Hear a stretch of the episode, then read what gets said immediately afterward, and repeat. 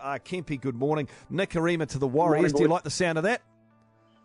Mate, I think um, I think that the answer to it, do they need a halfback here um, ASAP is yes, they do. Uh, what I don't like about that is saying that uh, young Tavita Harris is is not the player for them in the future. It's, you know, I would be trying to, like I said to you boys the other day, trying to secure him up as soon as possible. I think he's a he's a prodigal talent, but you know the story's not in Nikorima, mate. The story's in Isaac Moses, like you pitched it right at the front. You know, you've got a player manager that has 14 players at Brisbane and their coaching staff, and it's starting to look the same here at the Warriors, where a player manager is starting to determine the shifting of players between clubs and the spending of the salary cap.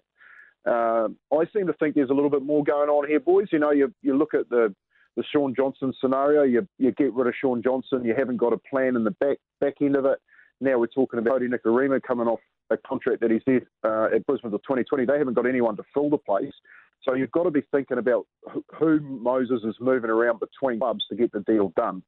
Um, and the other part of it I'm, I'm, sort of thinking about is I wonder where the salary cap sits in amongst all these dealings. You know, was Shaun Johnson moved on because he um, decided that he, he didn't want to negotiate a, a, contract that he already had? Or is there anything a little bit more sinister in it? Is that they were under a little bit of salary, cap pressure and they needed the money? So possibly they probably don't have the, the amount of money, mate, that, that everyone's thinking that they have. And maybe, maybe they have to, to get money in to, to, to get them back to uh, be salary cap compliant. You know, just there's a few other things going on in the background. Um, I don't like what's going on with Isaac Moses. I think, you know, Cameron George has got to be really careful about um, associating himself with one player manager, especially when he has basically everybody in his club on that same book.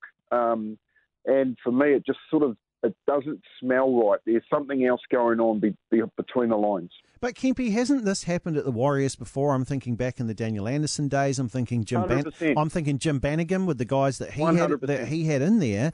And can you just talk to us about does this happen at clubs a lot? Like, it, do do clubs get a favourite manager that they deal with? Oh, 100%. You're dead right. You know, I was part of that um, that setup when Jim Bannigan and Daniel Anderson worked the roster at the club, and, and we all know where that ended up. You know, we lost the Ali Lauitiitis.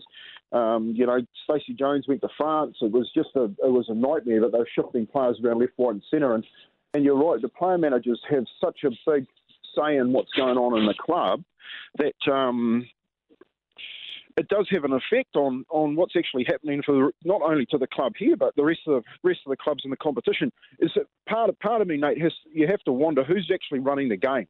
You know, mm. is it is it the clubs in the NRL or is it player managers? And for me, you know, this whole I, I think that there's more to the story in Moses and what he's doing here, like he's done Brisbane, like he's done you know, with the Tedescos and the West Tiger boys taking them to Sydney City, and who is moving around so that this club is getting who they want and other clubs are getting who they want. Um, but there seems to be a, a, bit more to it than just Kodi Nikorima coming here this time of year.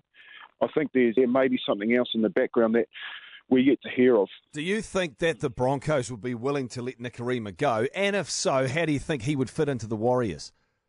Well, you've got to have a look at you got to have a look at that, mate. You know, you know they're they're sitting two wins out of six, similar to the Warriors, uh, the worst start that they've had in their their career to a to a um, a competition. So you're wondering why they're letting their, their first pick halfback go in such a a time in the in the competition where they actually need wins. You know, they it's not as if they've got a ready halfback sitting in the wings like the Warriors. Uh, pretty similar in that boat to to come along and and get them those wins. So I just think that you know Anthony Seibold, you got to look at that too now. Is has he done a deal somewhere else along the go, on the go? He's another Mitchell. Uh, he's another Moses uh, coach. Has he done another deal with a South Sydney player to bring to the club? If so, who is it, and and where where do the the musical chairs stop? You know, does it someone South South go to Brisbane, Brisbane go to Warriors? What's what else is happening in the background. That's what we need to know. I mean, how, what's your assessment been though of Nikorima as a halfback since he was elevated by Wayne Bennett a year or two ago to be a starting half? Well, he's not Shaun Johnson.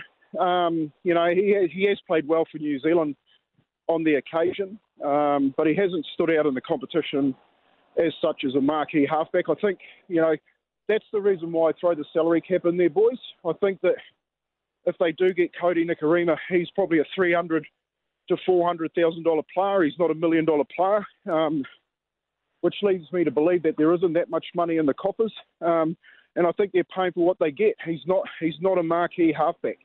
He's a he's another player that they're hoping to bring over here. Is going to go under all right under Kearney. Um, and build for the future at 25. But he's not someone like Daly Cherry Evans um, or or that or the likes that can come over here and demand a million dollars because I just don't think they have the money, mate. I think everyone's saying they've got a million dollars. I don't think that's true. Tony Kemp with us on Radio Sport 744. How much of the Knights did you catch yesterday? Mitchell Pearce and Ponga and the way they went in that win, uh, that very impressive win against the Eels, Tony. And we've got the, now the Knights coming to town to play the Warriors in Auckland on Sunday. What do you think about that game? Yeah, look, I caught the whole game, and you know, obviously, my old club, I like watching how the boys go. And they, they've been struggling with their, I think their record was five, uh, five and one before the, the game. They're sitting rooted to the bottom. They played well, mate. I thought I thought Kalyn Ponga back at fullback is, you know, his number one position. He's not a five eight yet. That takes a while to, to get back into that spot. Um, but they they looked enthusiastic and ready to play, and you know that's what they they really need to do to when they come here is I guess show up with that same type of attitude. But you know you can't pick you can't pick the comp in that bottom half at the moment. Teams are winning Parra wins by 50 last week, and then they get tailed up by the bottom of the, oh. the table last night. You know, so uh, how do I think they go? How they went? I was watching the game, and I was thinking, you know, the Warriors would be better to spend the money on Mitchell Pearce and bringing someone with his caliber here, because if you watched him play, that's the type of player that takes the line on and and can lead a, a, a team around the park that the Warriors need. And on the back of you know Blair and Green and Isaac Luke, that are probably I say the best is well behind them, them three and, and looking to, to shore up some money. Why not go after someone like a Mitchell Pearce um, than a Kodi Nikorima? I think that's a better spend. So, who's football manager? Which football manager swore the loudest? Was it the Sharks when they saw Shaun Johnson pull up there with that hamstring, or is it Manly having a look at Daly Cherry Evans there with his um, with his ankle? You know, that, that's actually quite funny. I I think that Des Hasler. I've seen Des kick kick doors off hinges. so he would he would have been yelling. Um, look, I think uh, Shaun Johnson going down with the form that he's just starting to hit was, you know, you've got a young coach. He he can't he can't kick a field goal at the moment. He's got half a dozen of his first first team players on the sideline. So Cronulla are going to come back with a hiss and a roar. I think that I think the, the biggest blow up on the weekend was Craig Bellamy again. The way that he was carrying on in the box. I don't know if you guys watched that, um, but I thought he was going to have a heart attack, mate. You know, he was he was withdrawn and looked like you know his face his, his face started to sink, and I just love watching the, his um, reaction in the box. I think if you ever see a coach wear his heart on his sleeves, just just get some clips of, um, of Craig Bellamy. It's it's one of the most funniest things I've ever seen. If, if you threw together some of the yeah. best clips, the absolute best of Bellamy over the years, you would think he coached one of the worst teams in the entire competition. They're six and one.